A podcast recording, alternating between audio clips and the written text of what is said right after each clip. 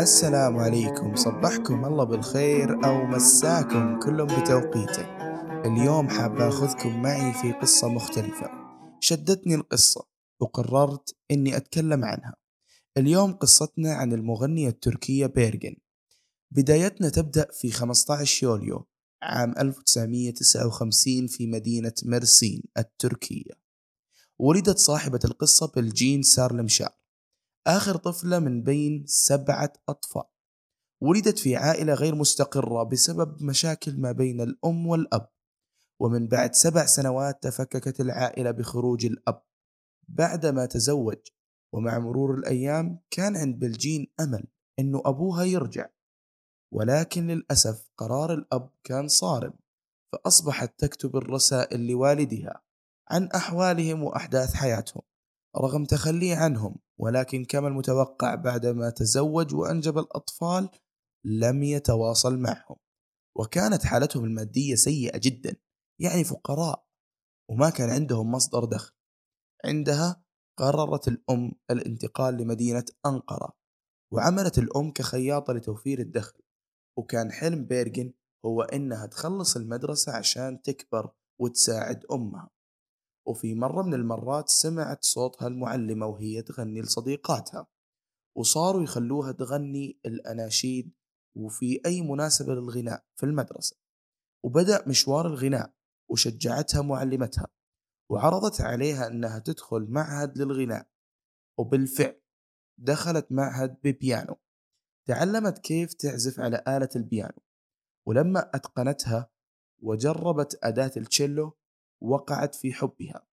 ولما راحت تشتري واحدة عشان تدرب نفسها في البيت انصدمت لما عرفت سعرها لأنها كانت غالية جدا. وبسبب ضعف القدرة المالية عندها ما قدرت تشتريها. وقررت إنها تشتغل وتساعد أمها. وفي نفس الوقت تجمع عشان تشتري أداة التشيلو ولقت وظيفة في محطة البريد واشتغلت. وفي وقت روحتها وجيتها كانت تركب تاكسي. لمكان شغلها والتقت بأول حبيب سائق تاكسي اسمه ياتشين وتغيرت حياتها من حزن وإحباط إلى سعادة. وكان ياتشين بالنسبة لبيرجن بوابة للحياة وكانت حاسة بأنه سند. قبل ما تعرف حقيقته أنه لم يكن سند بل كان أسد متوحش أتى ليكسرها لأنه ما كان يحبها ويبادلها نفس الشعور. ولما حس إنه تمكن من قلبها طلب منها العلاقة الحميمية. قالت له برد صارم إنه هي عندها حدود في العلاقة وإنه مهما كانت تحبه ما تقدر تتجاوز الحدود. ولكن لما أيقن ياتشين إنه بيرجن لم تتجاوب معه نفذ طلبه قصرا بمعنى إنه اغتصبها عندما كانت بعمر ال 18 وطبعا من الأمور اللي أصابتها باكتئاب إنه حب حياتها الأول اعتدى عليها فتحطمت جدا لأنها ما كانت تعرف الفرق بين الاستغلال والحب. بسبب قلة الخبرة ما كانت تعرف إنه في أمور تحدث تحت بند الحب والحب بريء منها. لما طلبت منه إنه يتزوجها قال لها أنا ما أحبك. وإنه موعد زواجه من قريبته قريب وعزمها على فرحه. عرفت بيرجن إنه ليس لها قيمة في نظره. وهنا بداية اضطراب ما بعد الصدمة BTSD بعدما تركها حبيبها ياتشين بصدمة نفسية وجسدية كانت تفرغ طاقتها في الغناء وكان عندها أمل إنها تنشهر وصارت حذرة من الرجال وانطوائية. وعشان تتستر الأم على فعل ياتشين زوجتها قريبها. وطبعا كان قريبها من أصحاب الفكر المتشدد بمعنى أنه المرأة ليس لها مكان إلا البيت وإلى آخره. وأنجبت طفلة في عام 1979 كانت تحتفل بعيد ميلادها مع زوجها وصديقاتها في ملهى ليلي وأتت فرصة للغناء وصديقاتها ضغطوا عليها تغني. وغنت وأصبحت محط أنظار الجميع. وأعجب مالك الملهى بصوتها لدرجة أنه عرض عليها أنها تشتغل في الملهى مغنية ووافقت دون أدنى تردد. ولكن كان ينقصها اسم شهرة. بسبب أنه اسمها ثقيل على أذن المستمع فأسمت نفسها على اسم صانع أداة التشيلو بيرجن وهي أيضا مدينة بيرجن درام وهي مدينة مشهورة بأغاني الأرابيسك اشتهرت في الثلاثينيات ولكن زوجها ما حب إنها تغني في البداية وكان يقول مجرد عمل ما في شهرة ولكن لما شاف الناس تحضر حفلاتها خصيصا لسماع صوتها قرر منعها من الغناء واختلفوا كثير بسبب إنه بيرجن تبغى تكمل في مشوار حلم حياتها وإنه زوجها يبغاها تلتزم بقوانين شخصيته. وأصرت بيرجن إنها تغني ويقال إنه زوجها كان يحس بالغيرة منها.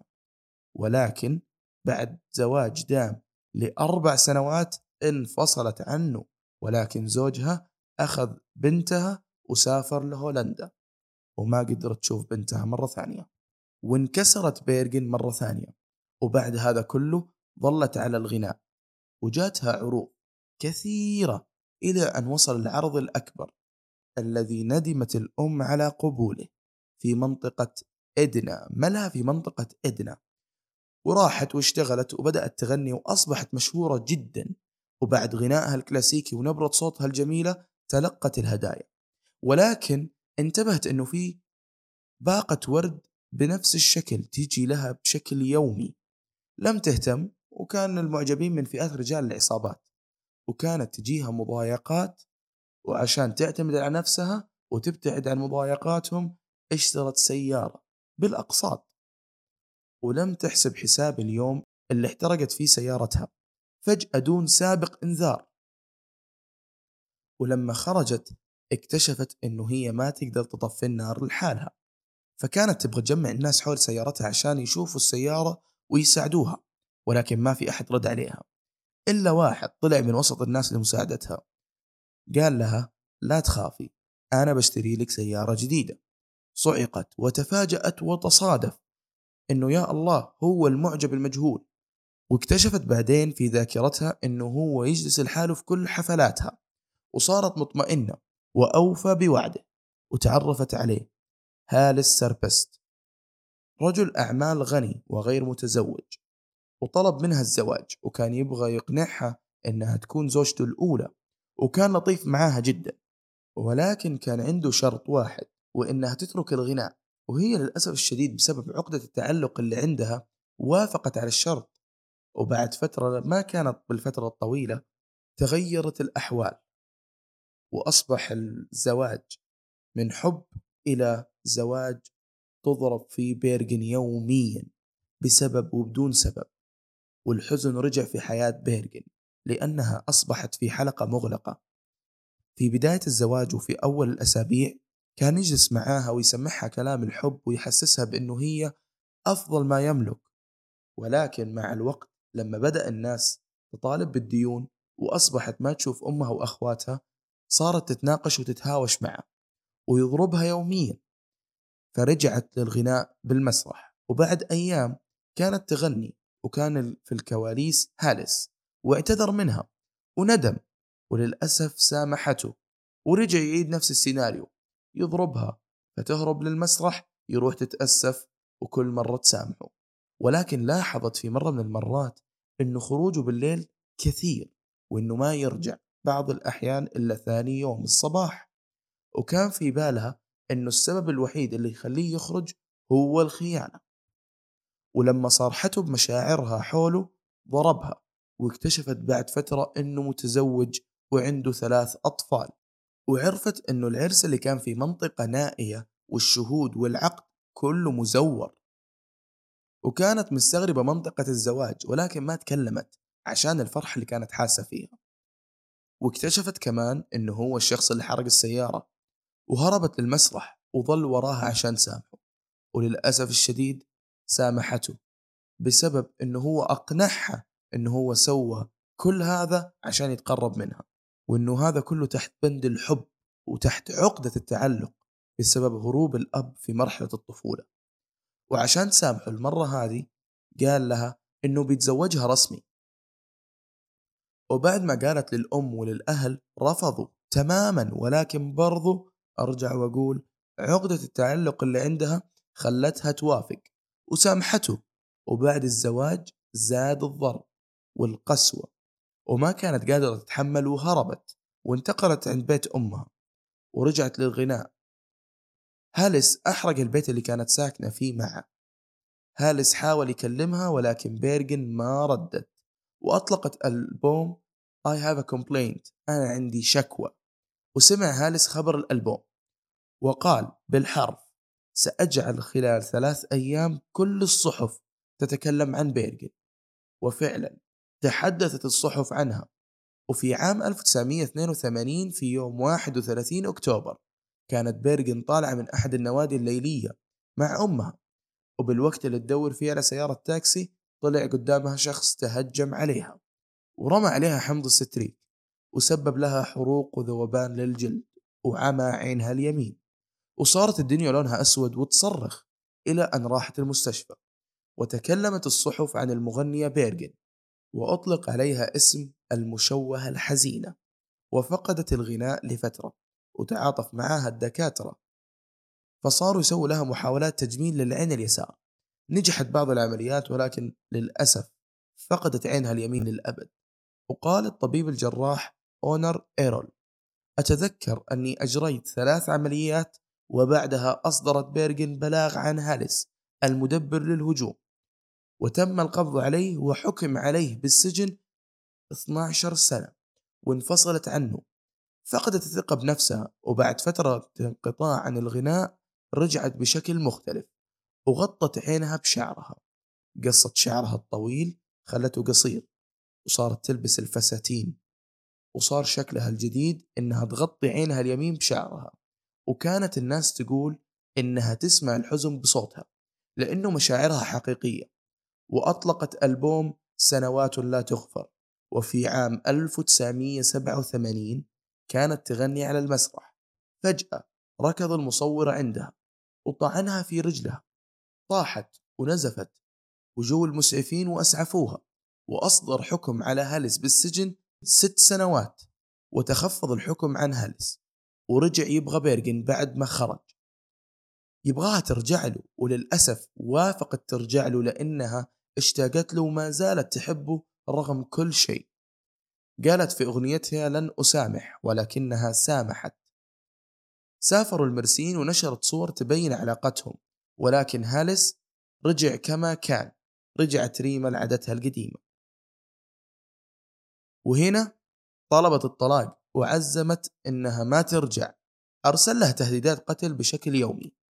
ولكن في عام 1989 في يوم 14 أغسطس طلعت مع أمها ولاحظت سيارة هلس مع شخص غريب. اتصلت على الشرطة وأرسلوا لها الدعم وكانت الساعة أربعة تقريبا. وقفت في محطة ونزلت البقالة وتواجهت مع هالس وقالت له لا ما راح أرجع لك. هنا سحبت الأم بيرجن للسيارة وهم ماشيين أشهر هاليس سلاحه وأطلق ثلاث طلقات على الأم وستة طلقات على بيرجن. طاحوا بالأرض. الأم تم إنقاذها ولكن بيرجن توفيت على الفور وتم عمل جنازة هادئة لبيرجن وتم دفنها داخل قفص وأصبحت الأم تنام عند قبر بيرجن.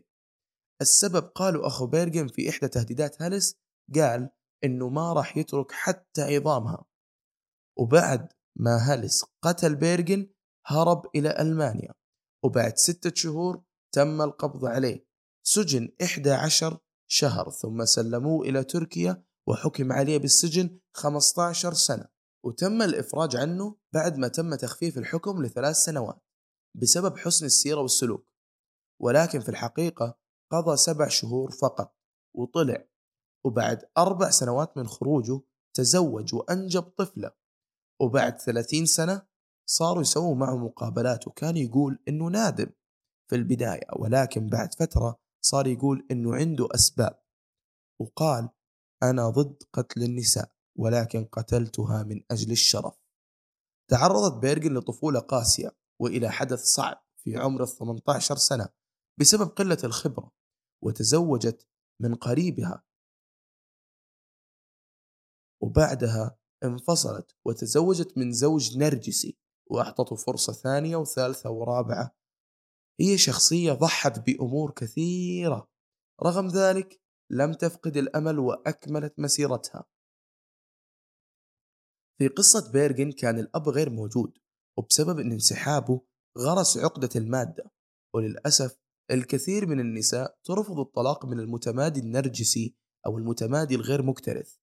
بحجة أبغى يكون عند أطفالي أب أو مثل أعلى ولكن ممكن يزيد الأمر سوء لأنه الطفل يتشرب دون وعي النمط الفكري والشعوري والسلوكي للأبوين وتؤثر العقد النفسية عند الأب والأم بطريقة معقدة في الطفل وكل طفل يتأثر بطريقة مختلفة فكل تجربة متفردة بذاتها وللأسف ممكن يؤدي للانفصال عن الواقع بالعالم التقديري.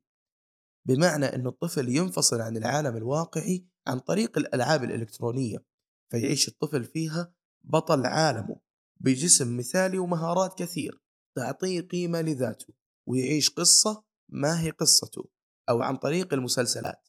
يرتبط فيها بشخصيات تعبر عن حقيقته ويقدس الأبطال لأنهم انعكاس النواقص اللي يراها في نفسه ويتمنى أنه يكون عليها. وبسبب الانغماس في العالم الافتراضي ممكن يصير عند الطفل الاستحقاق بسهولة يخليه يكره الواقع الحقيقي ويعاني من الكسل والتسويف. ويعيش في سردية الخيال فعشان كذا بعض الأطفال ما يتكلم كشخص عادي فيتغلب على فكره وردود فعله وتحليله للأمور لمسة خيالية منفصلة عن الواقع. في قصة بيرجن لما عرض عليها الزواج وافقت في فترة قصيرة جدا ولكن ما كان في نضج عاطفي. في العلاقة فالمشاعر تتكون بناء على المواقف التراكمية وتحتاج من ستة لتسعة أشهر. ولا تعتقدي إنه لما يقول لك إنه يعشقك وإنك توأم روحه وإنها علاقة أبدية وإنه يشعر إنه يعرفك من زمان خلال أول أربع أشهر تقريبا إنه صادق. لازم تشكي في هذا الشعور. وكانت تعاني بيرجن من عقدة الخضوع بسبب إنه زوجها يتمادى عليها. مو بس لإنه شخص وقح بل لأنها صارت تكبت مشاعرها. فهي ما تحس إنه هي عايشة مع رجال بل مع وحش تخاف مواجهته وهذا ما يخليه منفر وإذا حزن أو عصب يضربها لأنه ما يعرف يحتوي أي مشكلة كرجل صارم وما يعرف أسس الحوار. وبس وكان معكم فارس يحيى ولا تنسوا التقييم وشكرا.